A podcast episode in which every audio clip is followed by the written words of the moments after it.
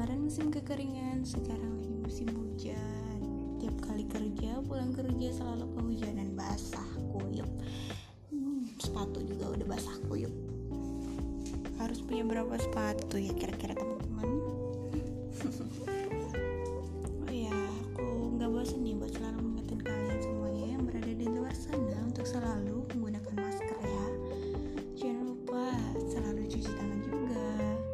jaga kesehatan kalian selalu ya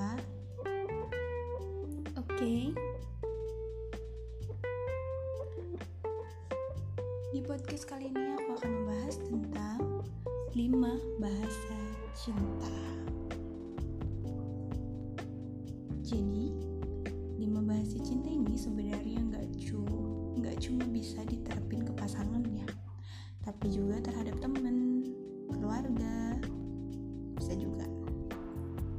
Kesalahpahaman sering terjadi ketika kebutuhan utama kita nggak terpenuhi. Jadinya kita merasa nggak dicintai. Padahal sebenarnya kita dicintai. Hanya caranya belum sesuai dengan yang paling kita butuhkan. Kita pun gak bisa memaksakan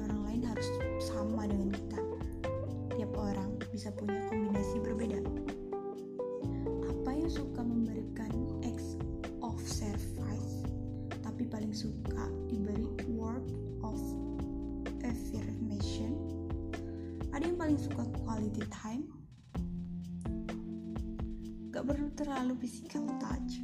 Apa pun itu gak ada yang salah kok. Yang penting kembali ke tujuan utamanya. Biar kita bisa saling memahami satu sama lain ya kan?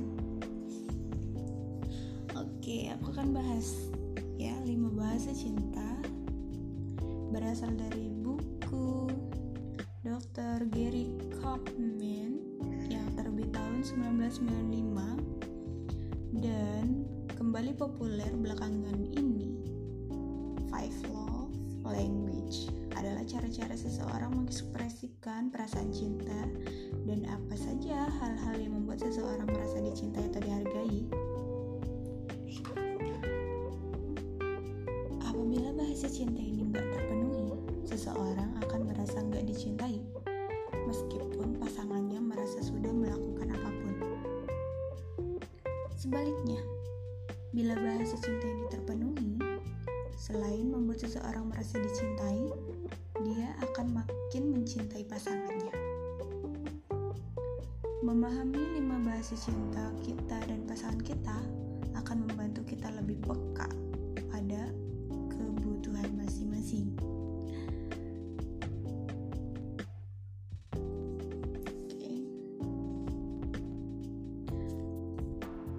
Kata-kata pujian, penghargaan, dan dukungan.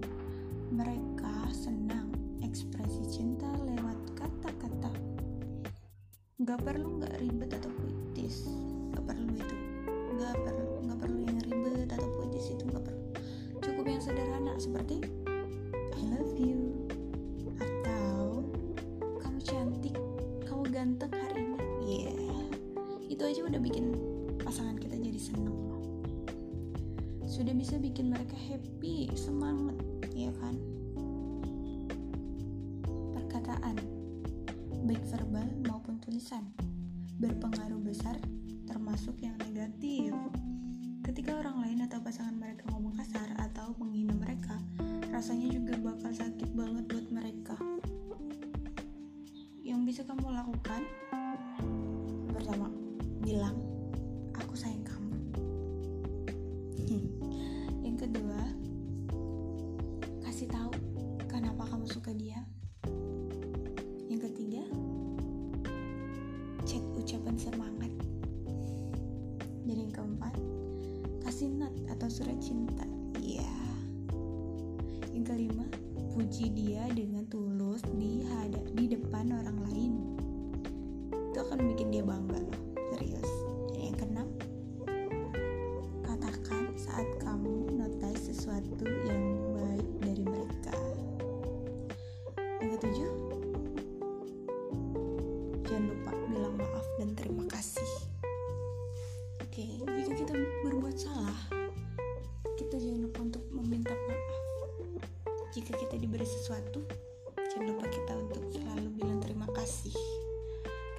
juga orang yang selalu ada orang yang gak jarang sekali buat minta maaf dan terima kasih.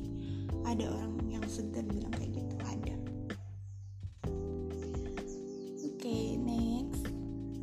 Quality time. Ya waktu berkualitas nih. Mereka sangat menghargai momen-momen kebersamaan dengan pasangan. Menghabiskan waktu bersama melakukan kegiatan ngobrol berdua atau melakukan hobi. Bahkan sekedar nemenin dan ditemenin aja membuat mereka happy. Bener banget. Mereka ingin perhatian penuh saat berdua dan dilibatkan dalam kegiatan pasangan. Mereka dapat sedih dan kecewa banget ketika janji dibatalin atau ditinggal tanpa kabar. Sedih banget. Memang iya sih bagi cewek-cewek itu pasti sangat uh, sebel banget ya kan. Udah janji udah rapih tinggal otw aduh sayang maaf aku tiduran. Wah parah sih. Pasti bakalan marah banget kan ya di cewek yang bisa kamu lakuin apa coba? Pertama buat jadwal kegiatan bareng. Yang kedua jangan main hp waktu berduaan.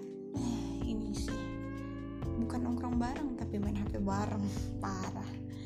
Yang ketiga ngobrolin impian masing-masing. Seru nih. Yang keempat kabarin saat ada perubahan acara. Kayak wah sayang. Hari ini aku ada acara uh, mendadak nih. Aku ada meeting mendadak nih. Maaf ya. Cancel dulu. Gitu. Alangkah baiknya seperti itu ya. Jangan tiba-tiba menghilang tanpa ada alasan gitu nggak boleh kayak gitu oke okay? itu akan membuat pasangan kalian marah ya kesel Oke, next jalan santai atau olahraga bareng. Wih, mantep tuh. Terus makan siang atau ngopi bareng. Wah, ini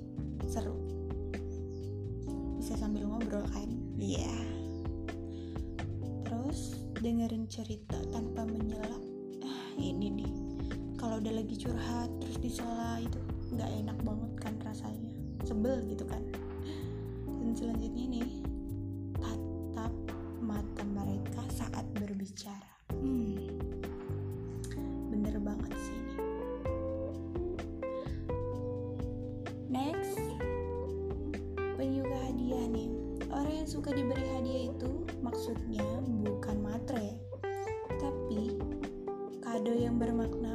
bikin mereka happy banget gak harus mahal kadang dibawain minuman favorit saat mereka lagi sibuk kerja, bikin mereka merasa diperhatiin. Mereka sangat menghargai hadiah, thoughtful, dan suka kejutan yang manis. Jika mereka memberi kado, mereka ingin melihat rasa bahagia dan ucapan terima kasihmu. Mereka bakal kecewa banget kalau dapat respon biasa aja atau kamu kalau kamu lupa tanggal penting waduh nggak boleh nih ya. Yang bisa kamu lakukan yang pertama kasih kado di hari-hari spesial. Kayak ulang tahun hari Valentine juga boleh. Atau hari jadian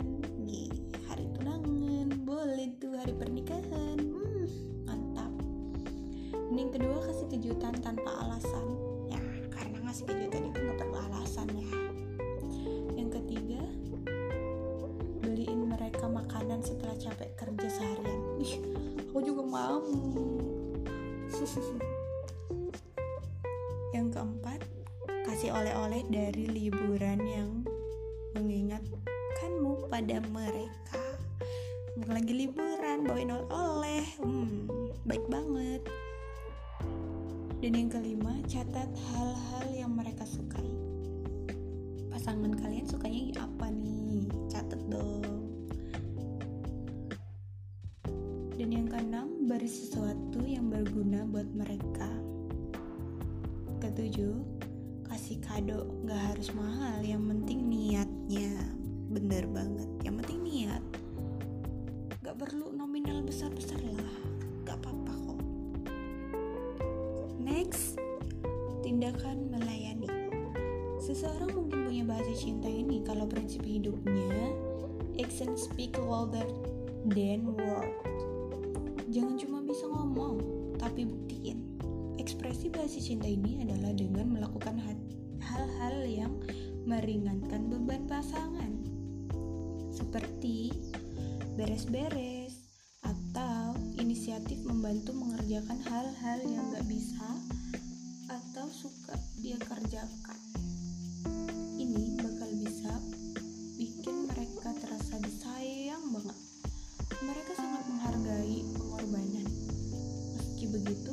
Mereka juga bisa kecewa jika dibantu. Tapi alasan-alasan atau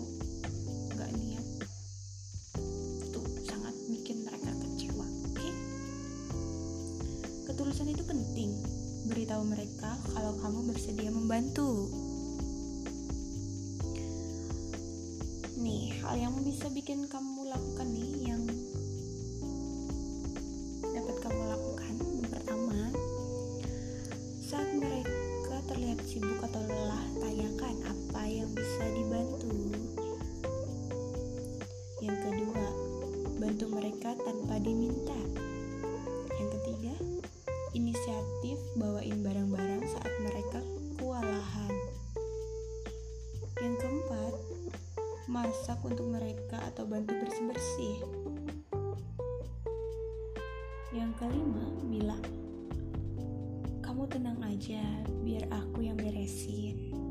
Yang keenam, jangan cuma bilang mau bantu, tapi nggak ngapa-ngapain. Waduh, parah ini. Dan terakhir, kalau kamu dibantu mereka, jangan lupa bilang terima kasih ya. Jangan lupa selalu bilang terima kasih.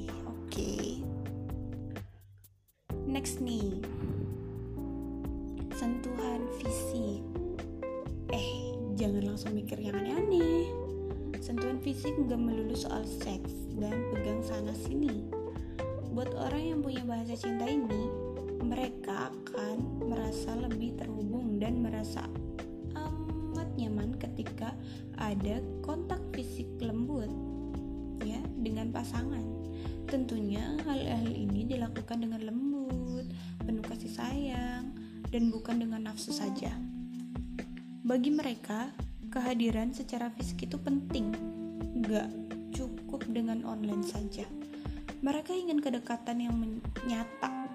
Tanpa itu kata-kata tanpa kata-kata dan hadiah apa pun gak akan ada artinya.